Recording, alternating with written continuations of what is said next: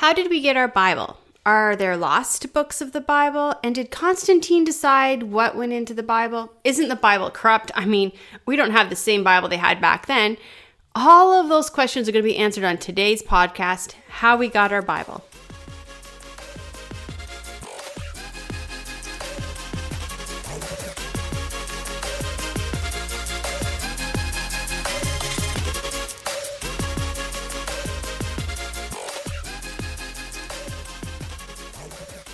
First, before we do anything, we have to have an understanding of what we mean when we say the Bible is inspired. When I was a little kid in Sunday school, I would hear the question, Who wrote the Bible? And we put up our hand to answer, God. Well, that's a good way for maybe a three or four year old to understand, but it's a little more complicated than that. And we are setting these truths forth in words not taught by human wisdom, but taught by the Holy Spirit combining and interpreting spiritual truth with spiritual language to those who possess the Holy Spirit. The Bible was written by many different people, over 40 different authors, a lot more than 40 if you start looking at the Psalms and how many different authors there are in the Psalms. But yet, we believe the Bible has no flaws. We believe it's true. And we believe it can be trusted. That's because we believe the Bible is inspired. That means the Holy Spirit controlled the process of what was written, but He also controls the process of the choosing of the books. Even though the Holy Spirit controlled the process of the writing of the books, we see very clear difference in style from one writer to the next. I heard it explained this way one time and it really made sense for me. Imagine a great musician stands up to play. He holds in his hand a flute. He breathes through the flute and beautiful music is heard. He then puts the flute down and picks up a saxophone. Once again, beautiful music is heard. He then puts down the saxophone and picks up a clarinet. And once again, beautiful music is heard. Each of these instruments sound very different one from another, and yet they're all played by the same musician. Each of the writers of the Bible were instruments used by the Holy Spirit to write the Bible. They each sound very different one from another, but they were all used by the Holy Spirit. Over the years, I've heard many things about the Bible, and most Christians are not able to answer these questions or these accusations.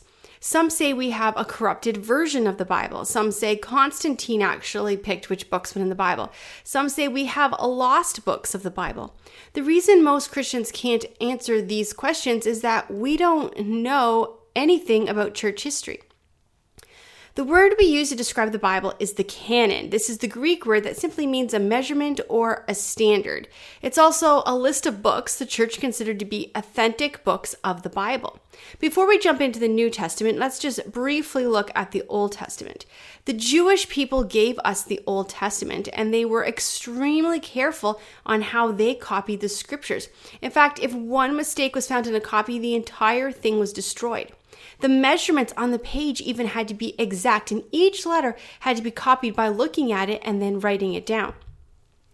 In the time period right before Jesus came, the Old Testament was translated into Greek because that's what most people were reading and speaking. This is called the Septuagint. Did you know the Old Testament was actually the first book ever to be translated into another language? 70 different Jewish scholars from each of the 12 tribes of Israel translated the Hebrew scriptures into Greek so it could be read by everyone. Jesus, when he was alive, he read the scriptures. This would be the Old Testament. And the early church only had the Old Testament. In fact, Paul said to Timothy that he had studied the scriptures since he was a child. That would mean he studied the Old Testament. The New Testament was finished being written by the year in 90 AD. That means it was all written in a time period when people who knew Jesus were still alive. But we have 27 books. They had much more than 27 books by the end of this time period, and after this time period, even more books were written. No one actually sat down and decided, hey, let's write a New Testament. No one was actually trying to write a Bible. They didn't realize what the Holy Spirit was doing through them. God was forming the New Testament through the power of the Holy Spirit. The Holy Spirit was telling the men what to write, and the Holy Spirit was collecting the books. We talked about this in our episode, The New Testament is Written. So if you haven't listened to that, please go back and listen to it. By the start of the second century, less than a hundred years after Jesus' death, there was two series that were being passed around and shared: the Gospels and the Letters of Paul. These two books had the four Gospels we have today and all of the letters written by Paul. In our episode Just a Pinch, we talked about Justin Martyr. Remember, he was the philosopher who became a Christian and debated with false doctrine and pagans and he was killed by beheading when he refused to offer incense before a debate. Justin wrote a book called The Harmony of the Gospels. In this book, he put the four Gospels in the order of how they happened. Already, the church had accepted the four Gospels as truth. Around this time, the book of Acts was added to some of the copies of the Gospels and the letters.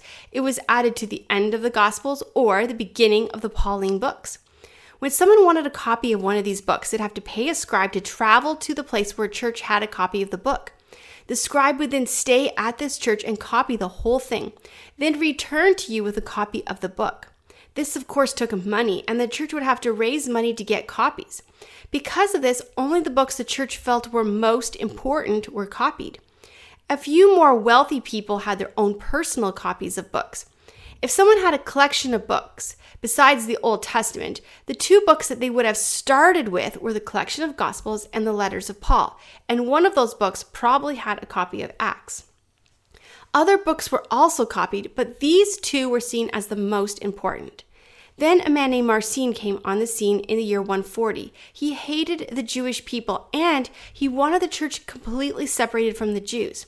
He produced one book that he claimed was the complete canon.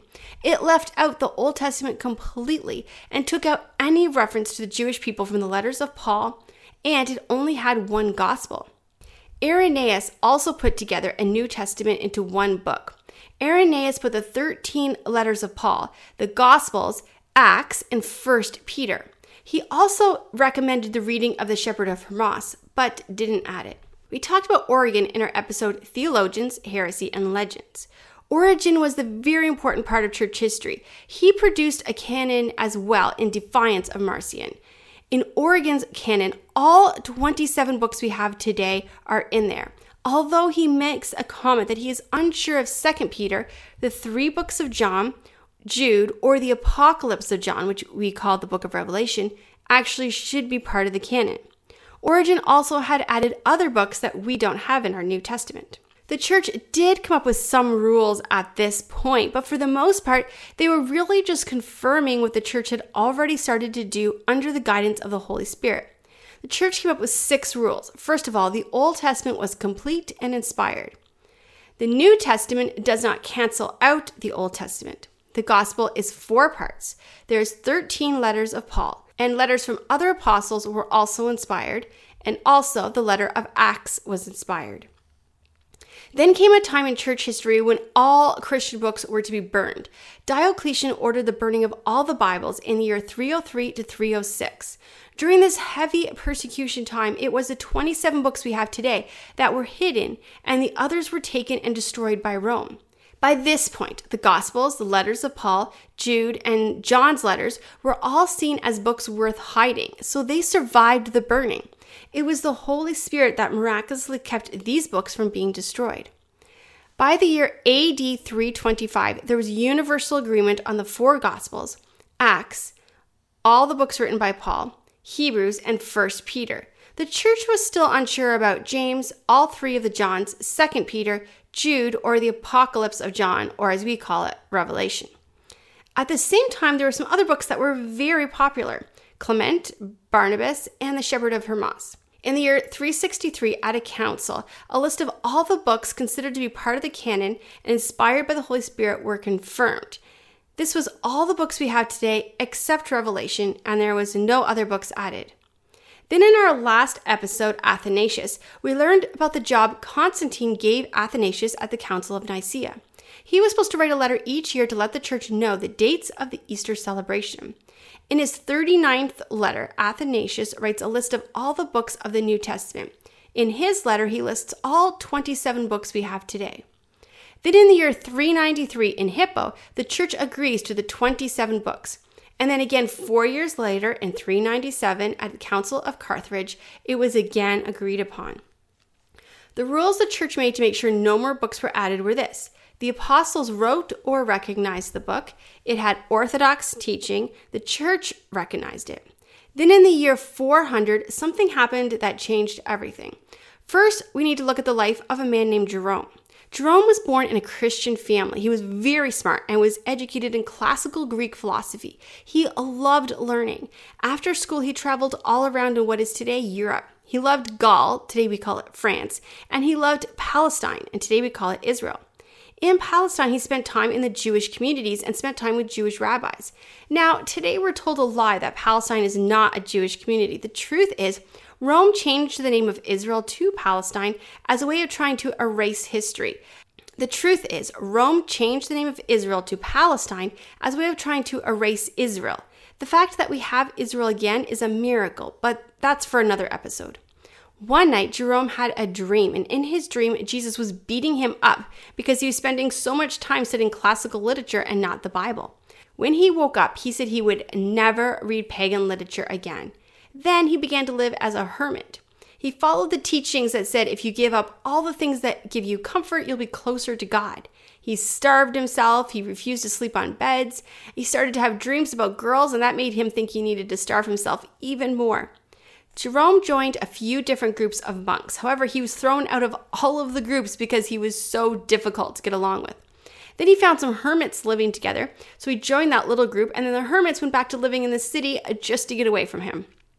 Then, when he was 50, he finally returned to Rome and he was given the job of translating the Bible into Latin because at this point, most of the common people were speaking Latin. When he was working on the translation, he started a Bible study at the home of a wealthy woman named Paulina. Many young girls came to this study, and he convinced them all that marriage and sexual relations were evil and that they would be better to just be brides of Jesus most of the girls became nuns, and the profession of nuns at this point became so popular that the wealthy woman Paulina, who was holding the Bible study, actually built homes for these nuns. The men were very angry about this, as all the young women were just swearing off men for life. At the same time, he was translating the Bible into Latin, but he refused to use the Septuagint. He wanted to use the original Hebrew. He was able to do that because he learned Hebrew when he was living with the Jewish people in Palestine because Palestine was made up of Jewish people. Later in the year 650, verses were added to the Latin Bible, and then in the year 735, the first English Bible was translated. We're going to talk more about that when we get to that time period. But it was Jerome's Bible, the Latin Vulgate, that started the translations into what we have today. Okay, so to sum up how we got our Bible, you can see the New Testament was written in the first 70 years after the resurrection of Jesus Christ. And then organically, or I would say through the power of the Holy Spirit, the books were preserved, copied, and spread. I heard a preacher say one time the question we have to ask is Did the church make the Bible, or did the Bible make the church? But is the Bible corrupt? I mean, do we have the same Bible today? I mean, all those copies, it would seem like for sure it was corrupted. Well, today we have 24,970 manuscripts from before the Latin translation. All these manuscripts match each other and match the Bible we have today. Think about that 24,970 perfect copies that match the Bibles we have today. That is a lot of copies to have. So that's how we got our Bible. In our next episode, we're going to talk about a man who stood up to the Roman emperor, who, by the way, was a mass murderer. You're not going to want to miss that one. So, subscribe so you don't miss it. For more podcasts, blogs, and videos, check out lauraleesiemens.com. But hey, do you want to take your church service to the next level and reach a much larger audience? I will transform your raw church audio into a podcast and manage your podcast for you. To learn more about that, check out Lauralee Productions in the link in the show notes, and I will see you next week.